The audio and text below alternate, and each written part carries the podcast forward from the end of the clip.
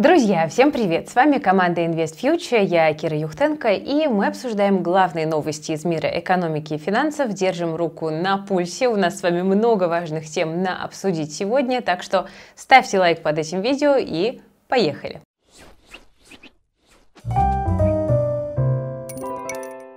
В мире постоянно что-то меняется, поэтому мы и делаем новости. И изменчивость отношения разработчиков новых технологий к своим детищам не исключение.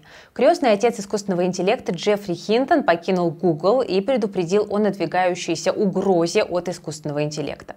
Хинтон занимал высокую должность, был вице-президентом Google, и уход с поста он обосновал желанием предупредить общество о рисках, связанных с использованием искусственного интеллекта. Сильнее всего Хинтон переживает за дезинформацию информацию, которую искусственный интеллект может распространять по всему миру. Мировые СМИ уже приводили примеры, когда чат GPT и другие нейросети искажают факты и даже выдают откровенную ложь.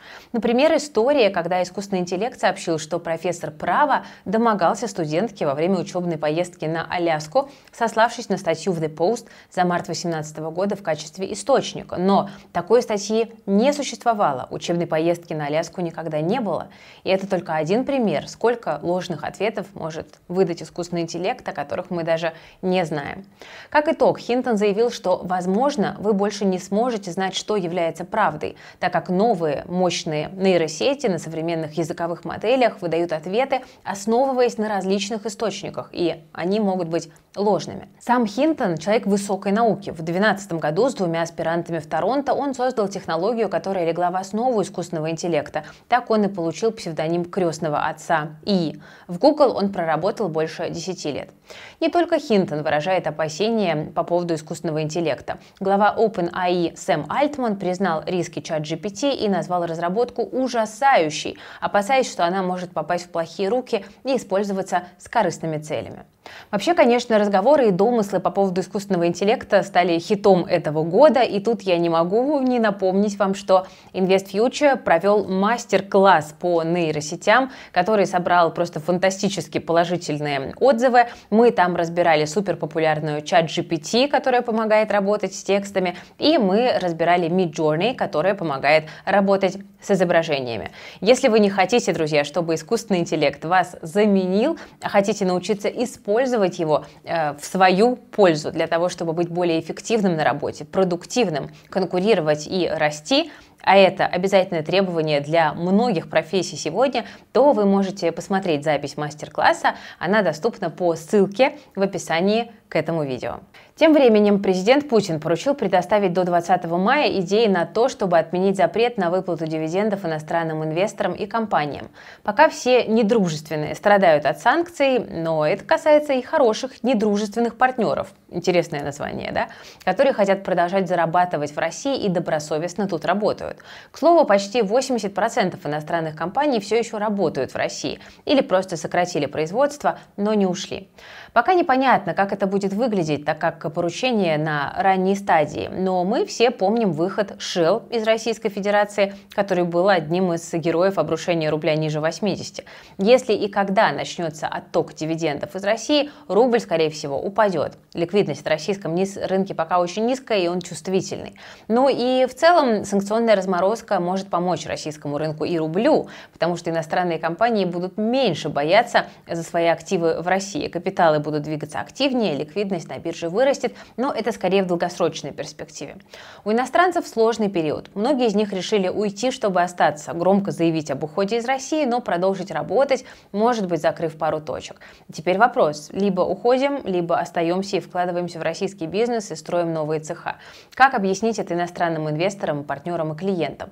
Пока это все только гипотезы. Но, повторяю, до 20 мая правительство собирает предложения чиновников, так что скоро узнаем, насколько сильно раскрутит гайки и раскрутит ли вообще и для кого.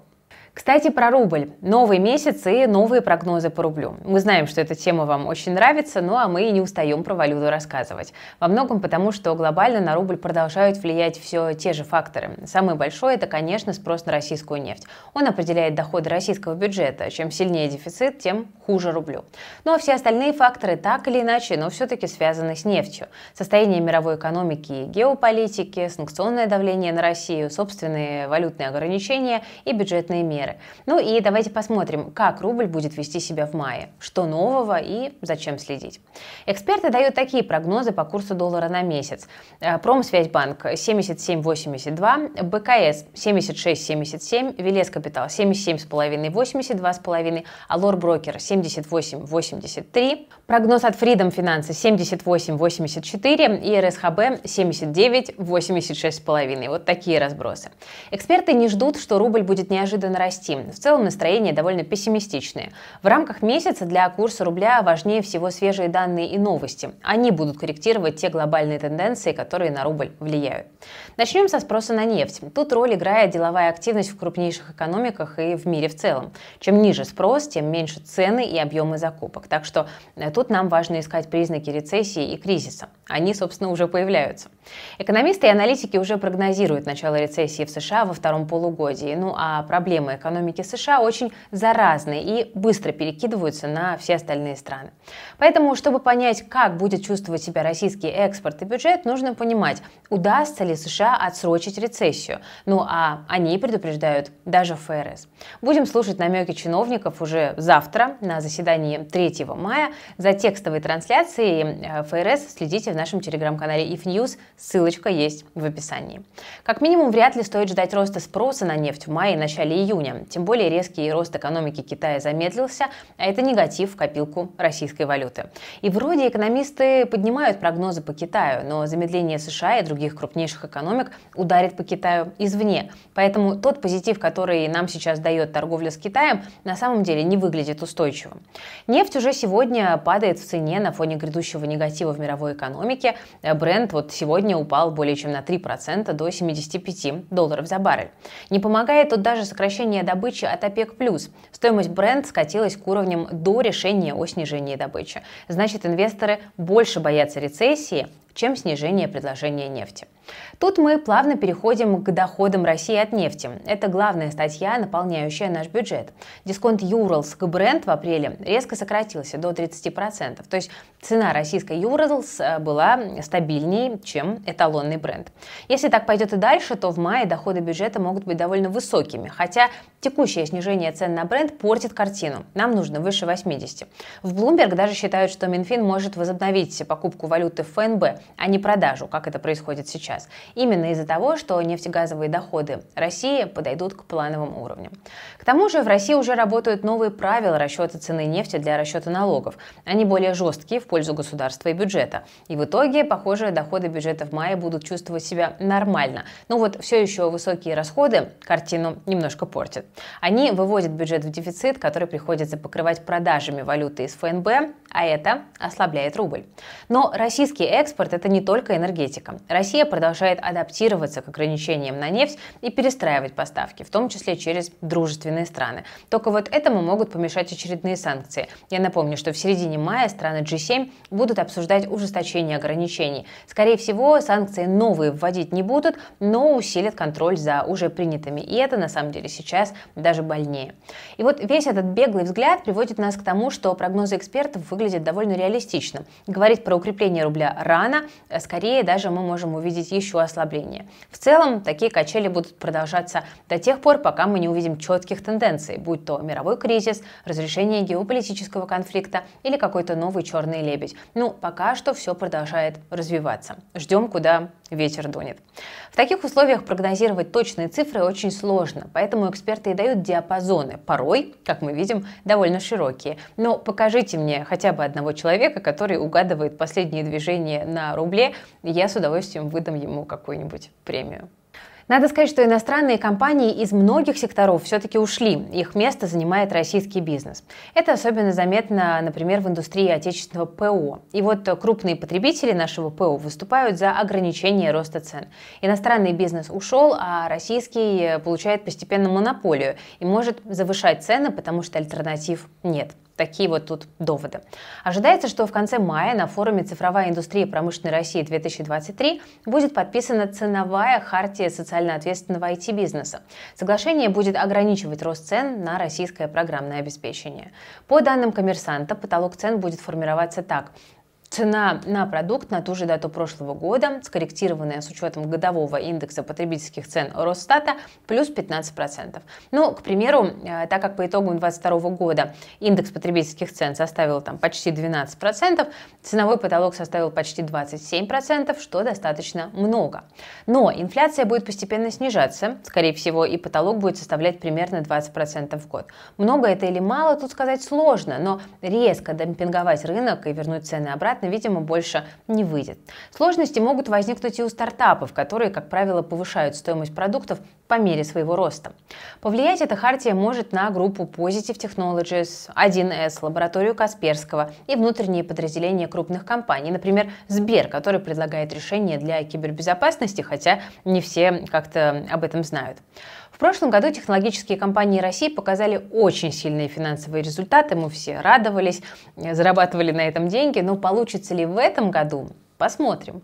Тем временем компания M-Video опубликовала свои финансовые результаты по МСФО за 2022 год, но и они оказались не самыми блестящими. Компания пострадала от падения потребительской уверенности, это повлияло на ее показатели во второй половине года, хотя на первый взгляд все вроде бы классно. Показатель скорректированной EBITDA вырос почти на 70% в годовом выражении, но это произошло из-за эффекта низкой базы в 2021. Ну а вот если мы копнем с вами поглубже в отчет, то увидим, что и выручка упала на 15%, и компания все еще убыточная, э, как и в 2021 году. Убыток за 2022 составил 6,7 миллиардов рублей. Инвесторы ожидаемо встретили такой отчет проливом вниз. Только за сегодня акции теряют около 6%. Но правда и до этого бумага как бы не особенно росла росла. И, конечно, такие показатели будут отрицательно сказываться на акциях МВидео среднесрочно. Ну и дивиденды они не платят, а российские инвесторы любят дивиденды. Ну и компании роста МВидео тоже как бы тяжеловато назвать такими показателями. Тем временем Лукойл опубликовал отчет о финансовых результатах за первый квартал 2023 года, но, правда, только по РСБУ. По отчету выручка составила 455,8 миллиардов рублей, это минус 37% к прошлому году. Чистая прибыль сократилась на 22%, 104,3 миллиарда рублей. Тут важно отметить, что результаты по РСБУ, конечно, не особо показательны, а по МСФО за весь прошлый год компания еще не опубликовала отчетность. Будем надеяться, что они это все-таки сделают, и тогда уже можно будет более-менее нормально бизнес оценивать. Рынок негативно отреагировал на отчет, но дело больше не в самих результатах, а в том, что весь индекс Мосбиржи сегодня прилично просел. Ну а пока инвесторы ждут рекордных дивидендов от Лукойла в этом году, вот по прогнозам аналитиков, компания должна заплатить в этом году около 900 рублей дивидендов, а по текущим ценам это почти 20% доходности. Корпоративные новости на этом не заканчиваются, но как бы переходят в иную плоскость. Один из крупнейших в мире производителей спортивной одежды Adidas может передать российское подразделение другому зарубежному инвестору. Об этом сообщают СМИ со ссылкой на источники на рынке ритейла. Напомню, весной прошлого года компания временно закрыла магазины в России, часть офисов и складов передала передали под субаренду, ну а товары продавали онлайн. Но выручка по итогам 2022 года все равно упала на 55%. Чистый убыток составил почти 8 миллиардов рублей. Эксперты полагают, что потенциал для запуска порядка 100 наиболее доходных точек по стране есть. По такому пути уже пошел один известный производитель спорттоваров Рибок. Российское подразделение перешло турецкому холдингу. В результате точки в России переименовали, и они стали в итоге мультибрендовыми. Ну, посмотрим, какое решение примет Adidas. Пока Adidas деньги теряет, их могут заработать женатые люди. По 20 тысяч рублей за каждые 5 лет. Каторги, хочется сказать.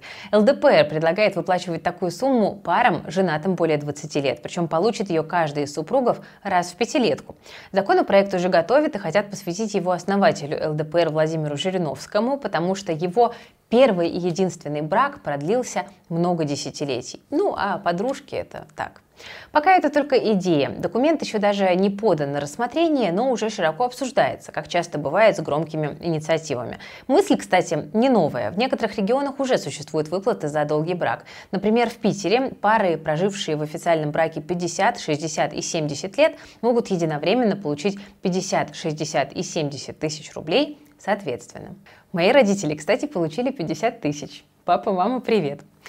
ЛДПР не только предложили давать, но и забирать или не давать возможности получить. Депутаты партии выдвинули предложение запретить для чиновников иметь недвижимость в недружественных странах. Ее авторами стали, в частности, руководитель партии Леонид Слуцкий, зам руководителя фракции Ярослав Нилов и еще более 10 депутатов.